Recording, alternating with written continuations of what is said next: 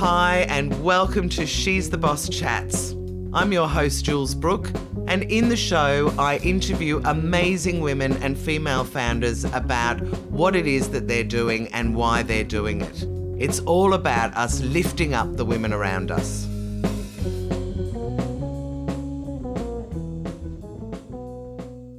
Julie Hirsch, I am so excited to have you on the She's the Boss podcast, or She's the Boss chats, I should say. Thank you for joining me today. Thank you so much for having me on. I'm excited to have a chat.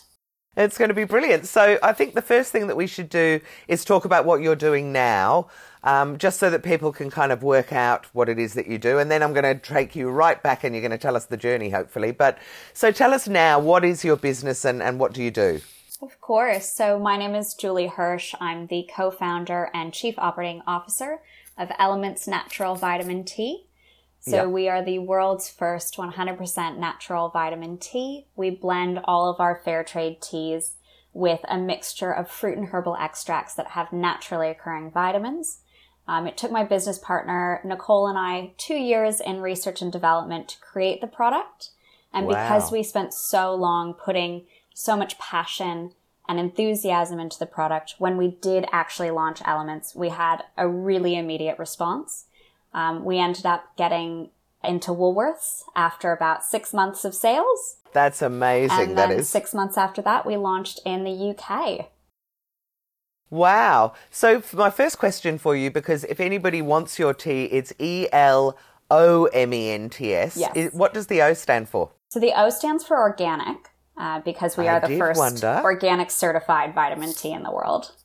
But it's amazing. Okay, so let me take you right back now. Let's go through the journey and then we'll go into what, what it, why it is that you've created it. But tell me, because I'm guessing when you left school, you didn't say, when I grow up, I want to have a tea company. So no. what happened? um, oh, sorry, I'm just finding myself. No, that's all right. So, talk to me about um, what it was when you left school. What was um, your main aim? What did you think you wanted to be? And how has this even happened? When I left school, I actually ended up working in politics on the 2012 US elections. Are you kidding me? That's no, amazing. How I... did that even happen? So I had about three days' notice um, from the grassroots campaigning organization that I was working for at the time that they needed someone to go down to Raleigh, North Carolina and open up a voter registration office. Now, right. in the US, unlike in Australia, you have to be registered to vote um, before you can vote. So, right. actually, access to voter registration is a huge piece of democracy in the US. Um, and quite often, low socioeconomic neighborhoods or minority neighborhoods don't have the funding allocated to them that they should have to register all of the potential voters in those neighborhoods. So, so they don't all, when they turn 18 or 21, get a letter saying, uh, now you're re- you're old enough to vote. Here's the link. Go and register yourself. Wouldn't that be no. lovely? No, that doesn't happen. right. You have to opt into the system. Um, right. So I went okay. down to North Carolina to open up that voter reg office when I was 22 years old. Um, wow. And ran that up until the voter registration deadline closed just a few days before the 2012 election. So how long was that for? Was, uh, was, was that a year? Six months. Six months. Mm-hmm. Um, and that was a real introduction to an entrepreneurial mindset, I think, in hindsight. Um, there was no roadmap of how to open an office, build a canvass team, and um, make sure that you are registering the number of voters to satisfy the grant that we had. I'm, I'm amazed. So hang on. So you get given a grant. Yes. And then you get given an office and and just go and do whatever you want to do. Is that kind of how it works or election politics in the US way? are um are a little wild. yeah. Um, wow. but it was it was such important work and I was so committed to the reason why we were doing it. Um, it was incredibly difficult and incredibly long hours, um, but a really rewarding experience. And then when I moved to Australia, I continued in campaigning and I joined a climate change organization called the so Australian f- Youth hang Climate on. First question: Why did you move to Australia? What was what was the jump from North Carolina to to Melbourne? Is it Melbourne or Sydney? You're in Melbourne. Melbourne. I I'm in Melbourne. Yes. Yeah. So what what happened that? Well, how did that happen? Sorry, that was a really badly constructed question. Well, I happened to meet an Australian at a bar when I was in university. Um, and Tom and I are still together here in Australia, and he's originally Amazing. from Melbourne. So you came to Australia for love. I love I that. Did yes. okay, so you're 22. You've just finished, or 23. You've just finished doing your bar. Uh, no, sorry, you've just finished um, your voting thing in, in the US. You've jumped. You've come to Melbourne, and you uh, and you. I assume you didn't know very many people other than Tom and his family. no, I'd never been here before, actually. Wow, that's a. I'm, you're so brave. I love this. So, um, what did you do?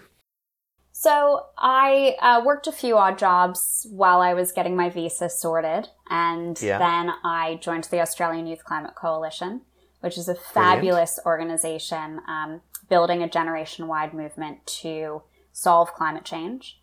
And I originally joined their team, and after a number of years, I ended up as the deputy director at the AYCC, and I currently volunteer as their board secretary.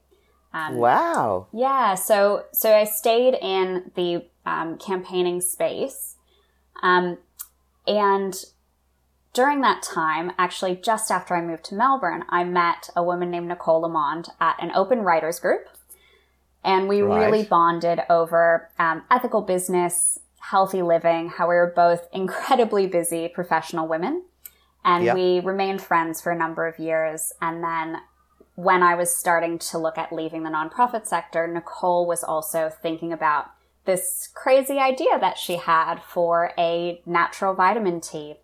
And she asked if I wanted to So, where did that her make it a idea come from? Do you know why she even came up with the idea? So Nicole had been working in tea, fair trade tea, for a number of Right. years. Um, so she's actually one of the founding board members of Fair Trade Australia and New Zealand. Amazing. and was incredibly passionate about fair trade. And for me at the time, I was seeing a lot in the climate change movement of how much climate change was affecting farmers.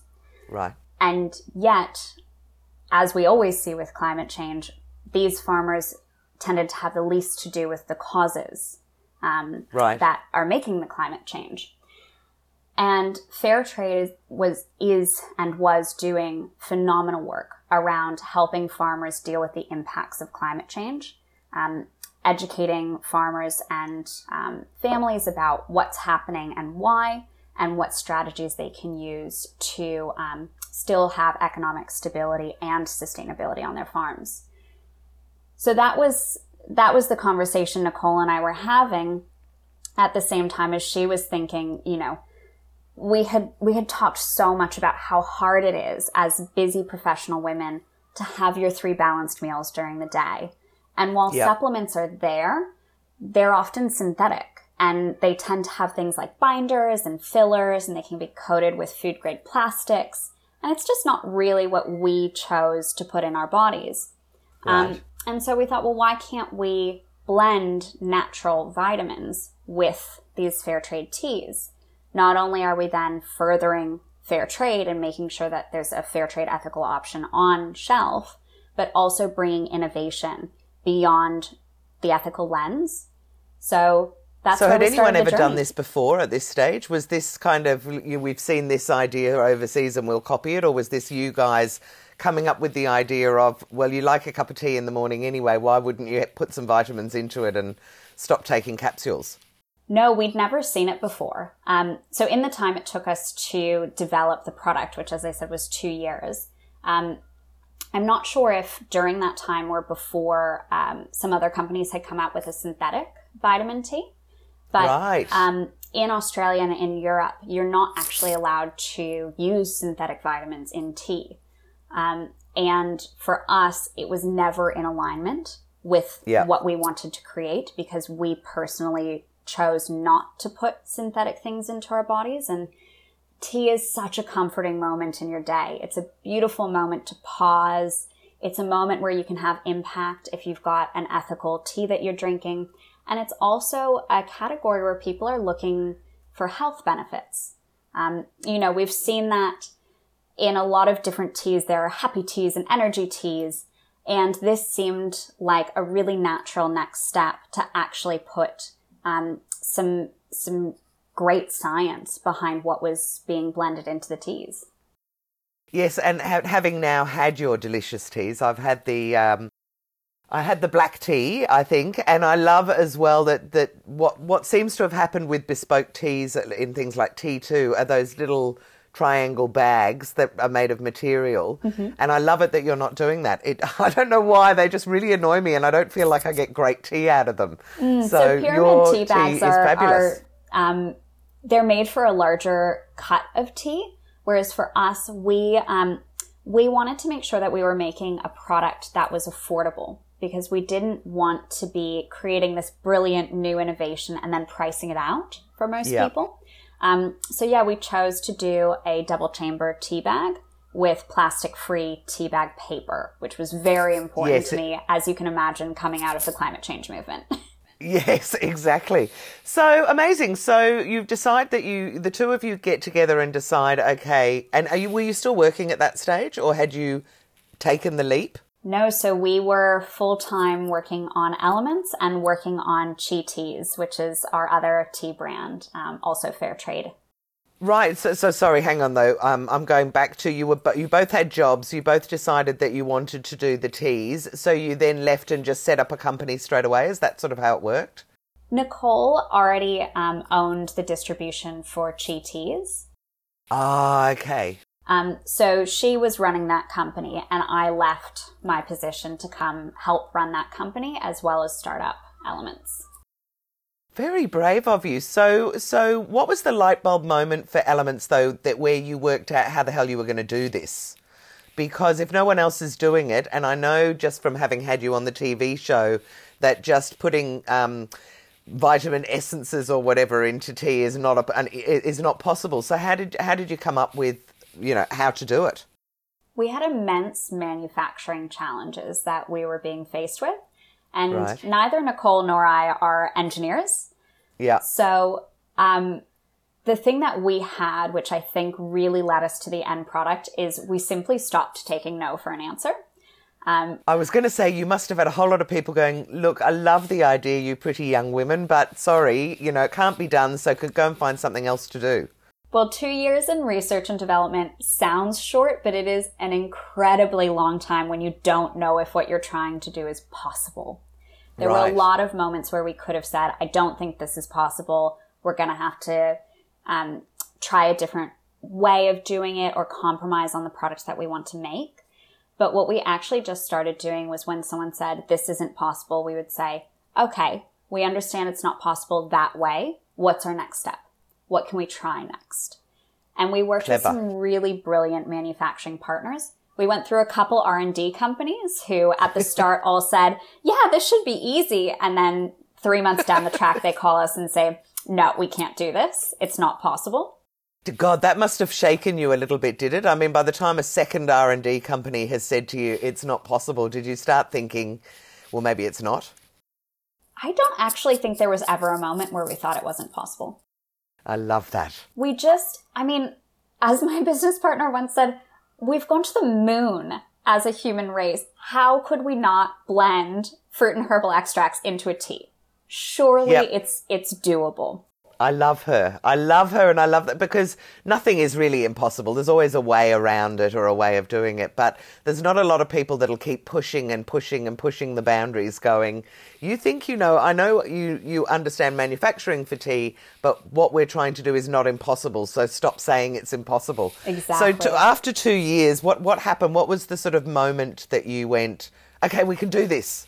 Well, we ended up with a patent pending manufacturing method, which for a two woman company is unlikely. Um, there was there was a moment where we did a benchtop trial, um, right. so a small scale trial of what we wanted to do with the vitamins, and that worked.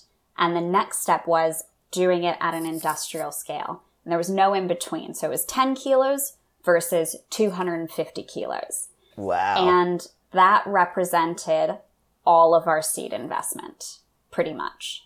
Um, right. So that, you threw it at it to say, we know we can make this work. Well, if that manufacturing run hadn't been successful, we would have lost the entire investment that we had raised. But there was no way to test if we could create the product at scale without doing an industrial trial. Oh my God, I would have loved to have been a fly on the wall when you and Nicole looked at each other and went, should we take this enormous risk or not? I don't even think we had a conversation about should we. it was just, okay, that's what we have to do next. Let's do Amazing. it. Amazing. Um, and it happened in the UK. So we had asked our R&D consultant to call us as soon as the manufacturing trial finished. Yep. And we were both sitting up almost all night around 4 a.m. I think we texted each other and said, have you heard? I haven't heard. Did it go wrong? Have we lost everything? And we called the R&D consultant. He said, Oh no, it went great. I forgot to call you guys. Oh, stop. Oh, wow. That is amazing. So, champagne for breakfast that day? Oh, no, probably herbal teas. I think we just slept in. I think that was our reward. Wow. And so, what did you do? So, once you've worked out the manufacturing process, but you've used all your seed funding to do it, what do you do next? So, we did a small um, commercial run after that. And we, at that point, we knew we had hit something. Um, we did a trade show in the UK before we actually finished the industrial trial. so we were pretty confident we could make the product. Yeah, I'd but say. We also weren't so we didn't know how people would react to it. So we decided to do this trade show and get some leads um, to see how people felt about the product. And I think we got 200 distribution contacts over a two day trade show. Um, right. So we knew at that point that this was going to be something that um, could take off. So yep. by the time we had finished our first commercial production run, we had actually already sold half of the run. So that helped us to fund the next fund run going forward. That's brilliant. That is just so brilliant. I'm so excited to hear this story. So Okay, so um, you, you've shown it at the show. You've now proven that it can work, and you've done your first run. What do you do then? What happens then? Well, interestingly, at that point, we were already talking with Woolworths. Wow. So, how, how did that even happen? How did you meet someone at Woolworths, or did you approach them? So, Nicole was known in the tea arena through Chi right. Teas. And we had been speaking with the buyer even before we'd done the trial run about this idea that we had to, to get a sense of how he felt about it, what he thought about it. And he was so excited by the idea. Um, the buyer right. at the time was named Mark. And we sat down with him the first time and he said, when is it available? And we said, we have no idea. and then we sat down with him a second time and we said, here's where we are. And he said, when is it available? And we said, still don't know. And then we went in the third time and we sat down with him and we said, guess what? It's now available. We think we can supply Woolworths if you're interested. And, um, he took a bet on us. And I think that's really, when I look back on our entrepreneurial journey, there have been so many times where our partners and the people we're working with have really just gone above and beyond because they believed in the product, they believed in our team and they believed in the mission of our company. Yeah. And so Mark really, yeah, took a bet on us, put us in 650 Woolworth stores. Oh my goodness. So not like just a little trial of let's try 20 or nope. something, 650. Yes. And, um, so we, we got that contract. Um, we sold our first box of tea in September. We secured that contract, I think at the start of February the following year. Um, and it was, it was really such a special moment. Um, Nicole got the phone call from Mark saying, I have some good news for you. And bless her, she said, Really?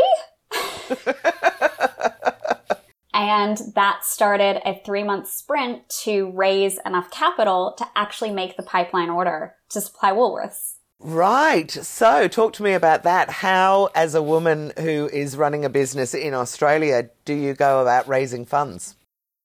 It was a really interesting scenario for us because we we had a patent, we had yep. a product that within six months had been uh, ranged in one of the largest supermarkets in Australia, and yet when we were doing meetings in Australia with potential funders, we were really struggling to find people who were values aligned with us. we were getting a lot of comments like, oh, it's so nice to see women in the office. Full stop. um, right. And a lot of comments about how we should be trying to pitch to female investors because we were female entrepreneurs. Interesting.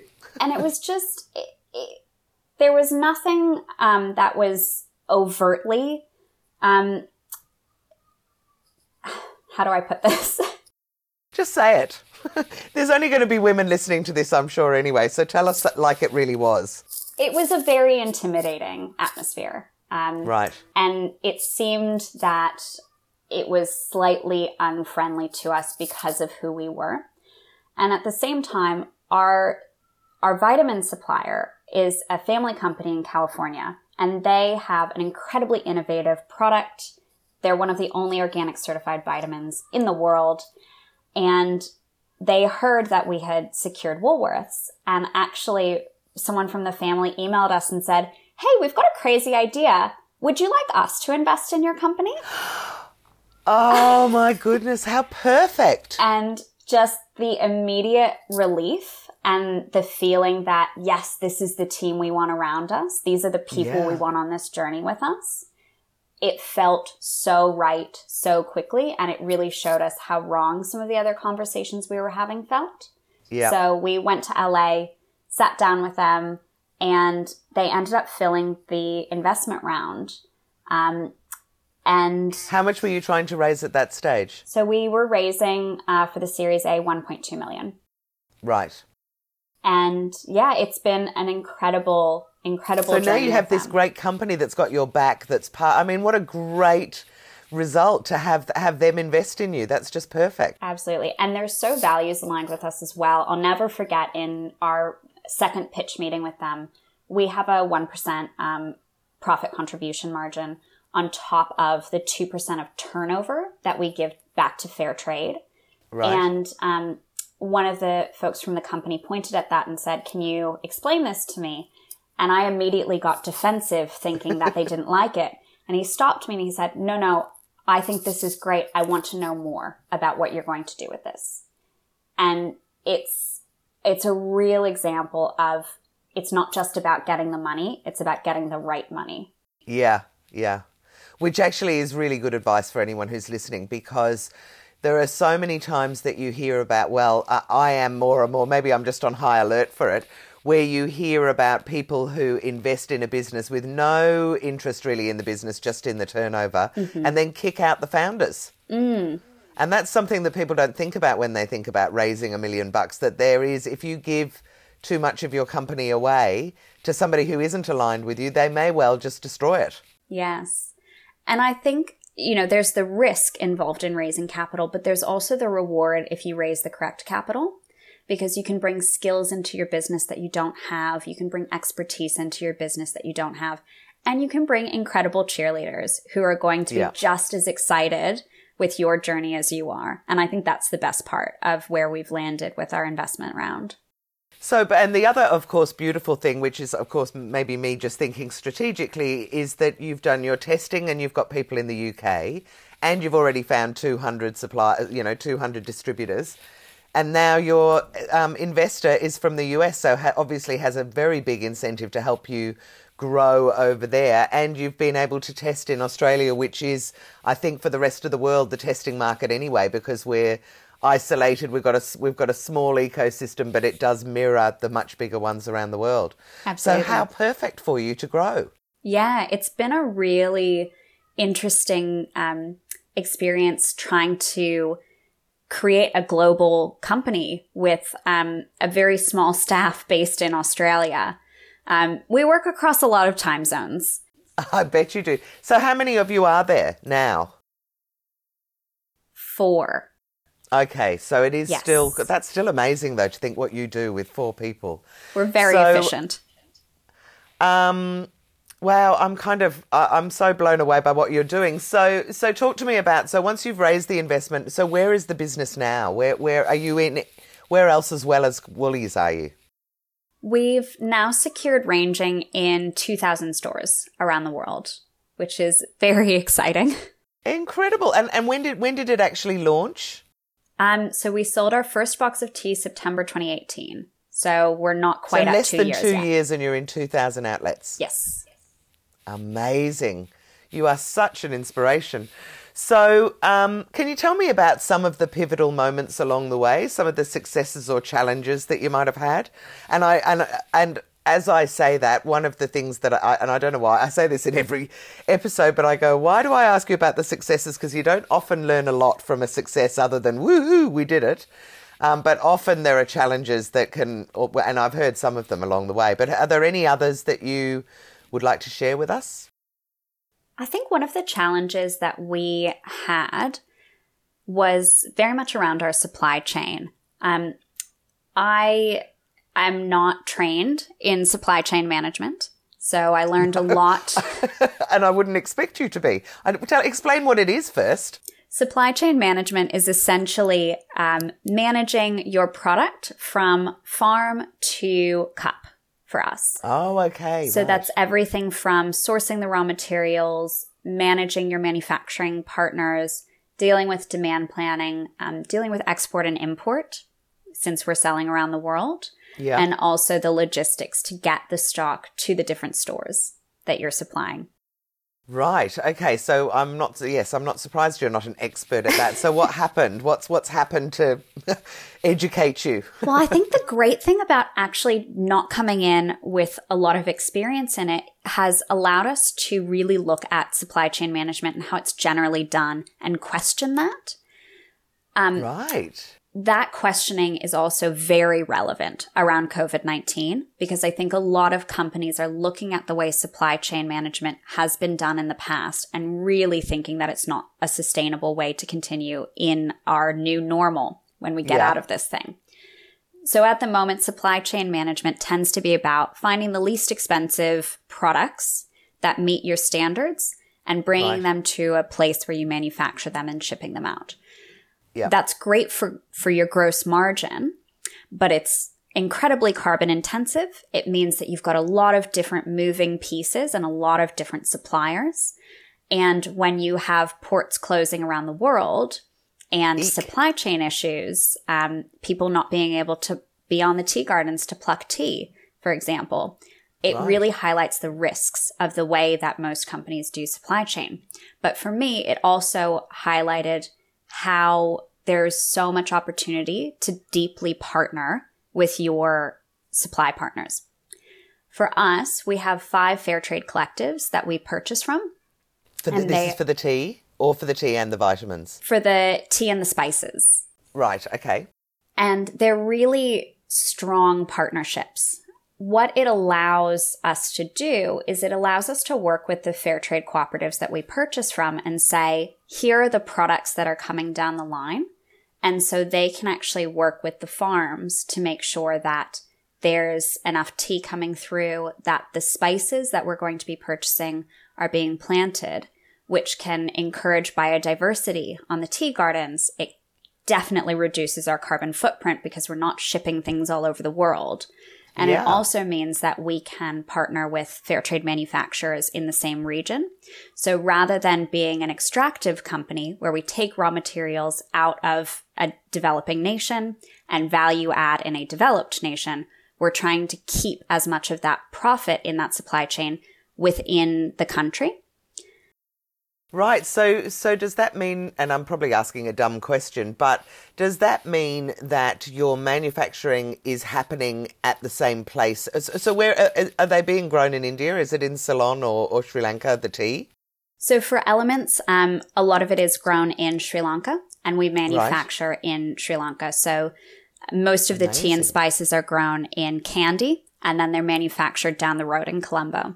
Um, and so, what did you have to set up the factory because you did the tests in the UK with the manufacturing, which was a whole new way of doing it? Have you taught the people in um, Sri Lanka now, or you know how how to use that machinery and how to set it up like that? We originally started manufacturing in the UK because yeah. we couldn't find the right partner in Sri Lanka at the time, and we needed to get the product up and running. Yeah. And then um, last year we had a very large project about moving our manufacturing back to Sri Lanka because we always wanted it back in country. Yeah. So we've found a fantastic partner over there and we're currently working with them on moving two of the stages of manufacturing. And then we're going to, by the end of this year, hopefully have all of our manufacturing, including the patented um, production method done in Sri Lanka. That's the How goal. wonderful. So that means that in a country that specializes in tea, you're teaching them a new way of, of doing tea, I guess, as well. I mean, is that how it works, or does it is it because it's your IP, it'll only be in one factory? So for now it'll only be in one factory, although we're we're certainly working on some new products which will probably require some new manufacturing methods. Oh, So- oh I love the way you got girls think. yeah, so um always pushing boundaries or trying to. But yeah, I think I think being able to look at our supply chain from an outsider's point of view and say, well, this is this is really carbon intensive. This seems really risky. I know it's how I know it's how most people do it, but is that right for our business? Um, really led us to a very different end result. And I think a lot of companies are going to be asking themselves that same thing with all I of the supply so. chain disruption that we're seeing at the moment. Fantastic. I love it that you're disrupting and I love it why you're disrupting. And if you can, if that means that you're going to make a positive change to these companies and they will start manufacturing at the source, then brilliant. So now I don't want to ask you a, a leading question, but is there any element of elements that is Australian? We originally looked at trying to manufacture in Australia. Um, unfortunately, there wasn't the teabagging machinery here to Right. do that manufacturing. Um, and as I said, Nicole and I are not engineers. So No. doing our own manufacturing was never something that we were confident in. Um, we've, for a further product, um, we have looked at moving the manufacturing back to Australia. So if we launch that product, we, we will probably be manufacturing Awesome. here. And what about your packaging and things like that? Was that designed here? Um, so that was actually, we've got a friend who's a designer who's in Ireland. Oh, great. I'm Irish. I love that. I was born, bred, and married there. oh, fantastic. yes, it's a very global company. It is. I love it. And I love that it's coming out of Australia now. So, um, I don't even know. I'll ask you this next question. I hope I'm not putting you on the spot. And if there isn't anyone that springs to mind, that's fine.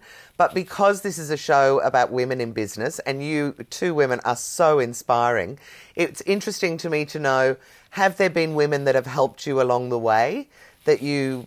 Um, you know, significantly that you would do that you would sort of say, you know, they made a big difference. I think in terms of inspiration, um, two of the women who I worked with at the AYCC, Gemma Borgo-Caratti and Millie Telford, I love following their journey because they just constantly inspire me. Gemma was the national director of the AYCC, and Millie is the national director of the Seed Indigenous Youth Climate Network.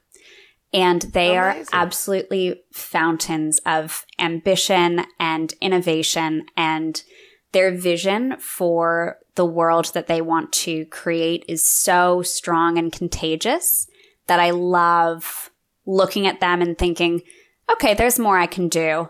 What's my next step here? Um, because being in business, it, it can be easy to focus on your profit margins and your Yeah. turnover and your, your churn rates. Um, and I think for our business, we always come back to our mission, which is to speed the transition to a fair wage for all workers. And so seeing other women just absolutely fighting for the world that they want to see is always such an inspiration. Oh, that they sound like incredible women. So now I'm just going to get down into a little bit more of the nitty gritty of if you have a startup that goes ballistic like yours seems to have.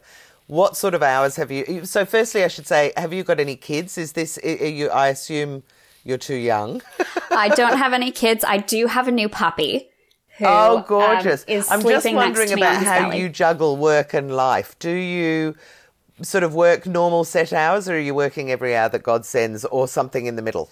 I think something in the middle. One of the biggest challenges for us, because we, we grew so quickly in so many territories, is that there's only a few hours on Sunday where no one else is working. Ah, yes, of so course. So we work across the US time zone, the UK, Europe, Sri Lanka, Australia, China. Um, yeah. So it, it's managing um, having to to be responsive at most hours, which is the most challenging thing. But for me, I very early on in my career, since I've had quite intense jobs for most of my career, realized and it was passionate important. ones, ones that are being driven by passion. So I can see that it's hard to delineate between work and life in that sense anyway. But sorry, go on. It certainly can be. Um, but putting the things that you love and making those non negotiables has been really helpful because burnout is not actually when you're working too much. They say that burnout is when you're working too much and you don't know why.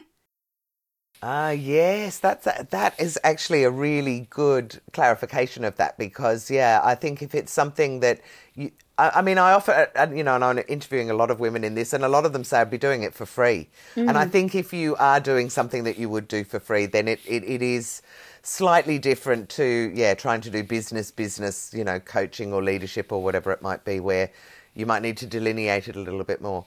Okay, so now I'm back down to the sort of the fun part of the interview. Is there a quirky fact that you would be prepared to share? You don't have to, but is there something that most people don't know about you that's a bit different? Oh gosh. Um, I tried to get my pilot's license when I was Oh. 17 years old. Um, I didn't succeed in it because I actually realized I get terribly airsick, but it was really fun while I was doing it.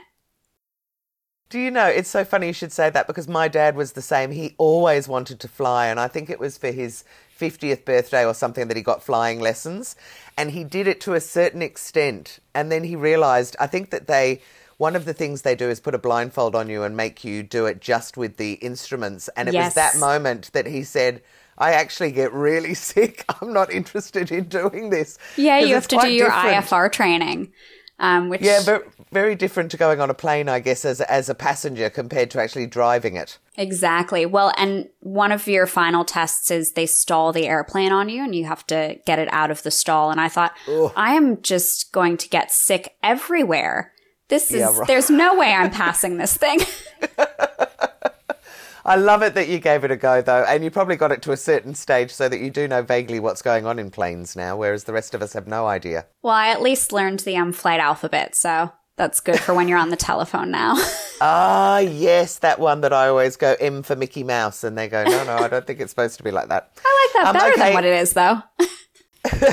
And the last little bit uh, is just fun, and only because I'm obsessed with my own phone and my apps myself.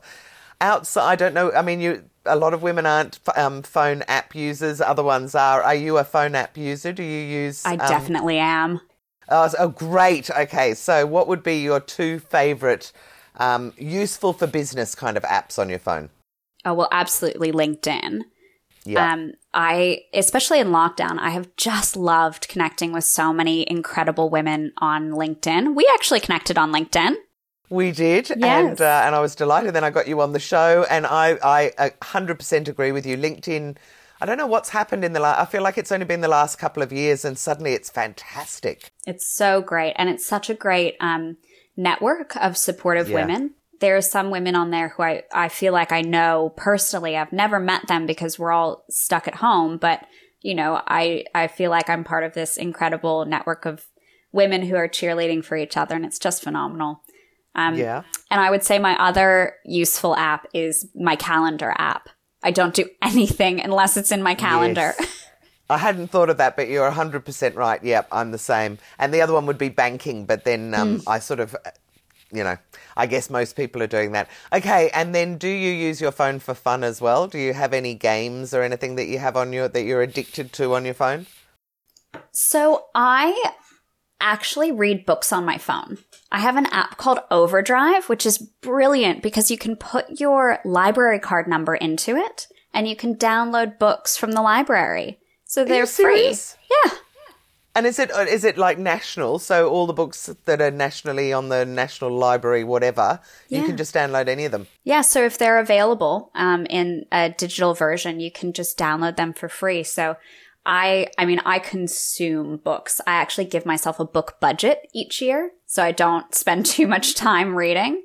Um, so having books on my phone and being able to just log on when I'm in the middle of, um, you know, waiting for something, uh, and, and being able to read for those few minutes is really lovely for me. Yeah, I love it. And also the fact that it syncs across it syncs across other devices so I can mm-hmm. read on my iPad when I'm at home if I'm in a meeting and it's late or I'm sitting in the waiting room mm-hmm. I might mm-hmm. read as well. Mm-hmm. I'm exactly like you. I think I've got about two or three thousand books in hard copy because I have this dream of one day having a library, you know, with floor to ceiling books. Fantastic. Um, and then I moved on to the Kindle app on my iPad, and I think I've got about 300 in there. And then mm-hmm. I stopped and went, just stop for a while.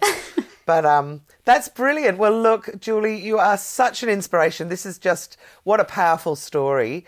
And I love what you're doing for fair trade and organic as well. I mean, it's just very, very inspiring. So thank you so much for uh, joining me today. So if people want to get hold of you, what's the best way for them to do that? Oh, I would love to chat with anyone who wants to. Uh, LinkedIn is a great way to connect with me. Eloments is also on social media at Eloments Tea on Instagram and Facebook. Do you guys manage it yourselves or are you? Oh, yeah. If you send a message now? on the Eloments page, it'll be me responding. That's good to know. That's brilliant. Okay, well, thank you so much again, and um, I'll look forward to seeing what everyone thinks when we when we uh, put this one out into public. Thanks so much, Jules.